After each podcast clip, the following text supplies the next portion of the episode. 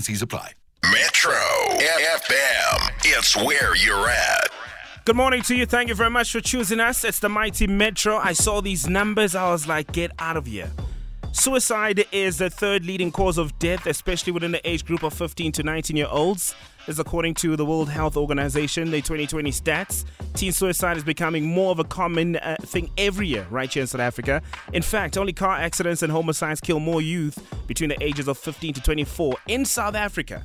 9% of all deaths, all teen deaths, are caused by suicide. Those numbers are scary. The fastest growing age is young people under the age of 35, specifically female suicides, which peak between 15 to 19 years old. To break this down, just to make it make you understand how serious this condition is, we're chatting to Usenzekile Shongwe, the spokesperson for the South African Depression and Anxiety Group. Uh, good morning to you, Senzekile. Good morning, Savvy. How are you doing? I'm amazing. How are you feeling today? I am amazing. Thank you.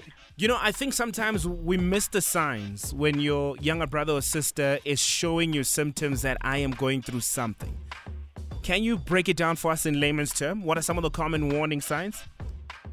You know, I like that you're saying we miss the signs because this happens quite often, especially if you're a parent or you're a sister. Sometimes you feel as though um, this child is just being moody or this child just doesn't want to talk or it's the adolescent stage.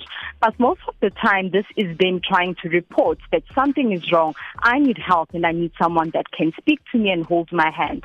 So if you see signs like your child or your sibling um, isolating from everybody else, always being sad, always closing themselves in their room, that is the first sign for you to look at in terms of seeing that there might be something wrong. Now, I see these signs, I'm aware of what is going on. What do I do then? What you can do firstly is say to them, I can see that you're not doing well. I can see that you're struggling. How can I help you? And I'm saying this because it's quite important for you to know how to help them. Because most of the time we want to do all of these things. We want to take them to psychologists. We want to take them to people that can speak to them, where else all they want is for you to be there for them.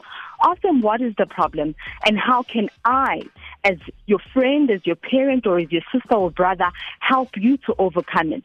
And then once they've opened the door, then you can facilitate getting professional help by getting a psychologist, getting a counselor, getting a social worker that can help you as a family moving forward.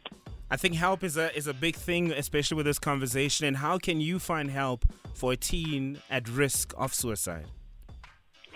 So the first thing is for you to know what can you afford. If you cannot afford to see a private clinical psychologist, you can go to your nearest clinic and report the issue, and you will get psychological assistance. There are NGOs that can help you. You can call a set a counselor that can speak to you and guide you as to how you can manage the situation. So the help is really open and endless. Mm. If you're just tuning in right now on the line, chatting to Senzekile Shongwe, the spokesperson for the South African Depression and Anxiety Group, and it's because this week is Teen Suicide Prevention Week, and we're just trying to find means and ways on how we can assist our younger brothers and sisters who might be at the risk of taking their lives. And how often should you be talking about suicide, especially when it comes to our younger teenagers? You should talk about it as often as you talk about physical health. How often do we talk about that we have a headache, that we've got a backache, that um, something sore, we've got flu? That is how often you need to talk about mental health because mental health is just the same as the physical health and we need to treat it, we need to prevent it just like we do our bodies. So if we speak about mental health as often as possible, then we are destigmatizing mental health and we are making it to be quite easier for our teenagers to also report should they be struggling with their mental health. Mm.